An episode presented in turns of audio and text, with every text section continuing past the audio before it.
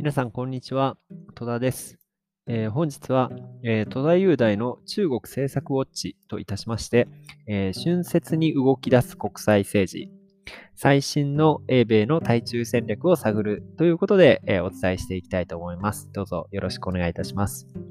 えなお、本放送のですね、元となる記事については、え URL に、えっと、貼っておきますので、詳しく知りたい方はそちらをご参照ください。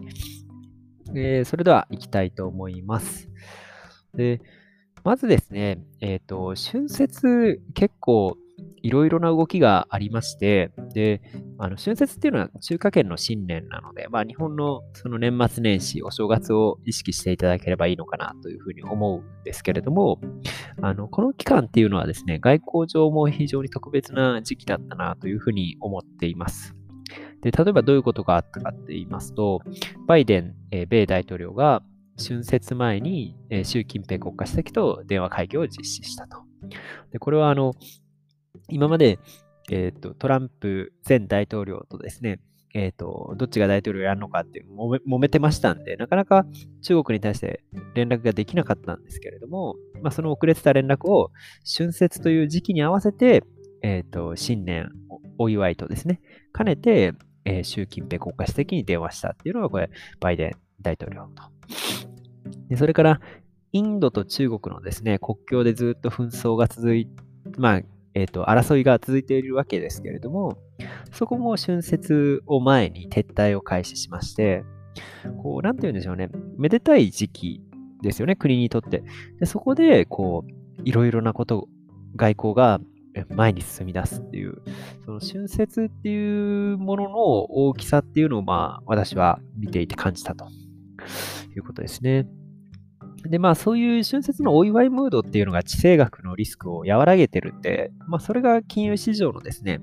あの上昇、まあ、今すごくリスクオン、株高ですけれども、こういうことにも寄与してるのかなっていうふうに思っています。で、なお打足なんですけれども、私がこの期間中で最もこう春節っていうものだったり、まあ、木を見るに瓶だなっていうふうに思ったのは、東京都の小池都知事で、で、春節中に何やったかっていうと、その中国、香港の受け皿としての国際金融投資計画っていうのを東京都は掲げてやってるんですけれども、この春節期間に入ってから、えー、海外金融機関向けに、その国際金融都市構想の説明をするっていう、あ、すごい、やっぱりこの人、時期を見るのうまいなっていうふうに思いました。で、さらにですね、追い風になったのが、その日に日経平均株価が3万円を超えたんですね。なんかこれも神風だなっていう。まあさすがにそこまでは読めてなかったと思うんですけど、なんかこう、時の人っていうのは、まあこういう神風のような追い風もですね、身に受けるのかなっていうふうに思いました。まあ、その春節のですね、イベントの偉大さっていうのはちょっとまあ今日お伝えしたいところですね。で、えっと、ちょっと本、えっと、放送の内容は、これ以降はちょっと有料になってしまうんで、えっと、興味ある方だけその URL のものを見ていただきたいんですけど、どういうお話するかっていうと、その、英国、イギリスの対中戦略ですね。それはあの、BBC の放映禁止の話と絡めてちょっとお話を、えー、しています。それから、アメリカの最新の対中政策ですね。これも、あのえっ、ー、と、今回4ヶ月以内にですね、えっ、ー、と、新たな、あの、対中戦略を、あの、提案したいということをバイデン大統領が言ってるんですけれども、これの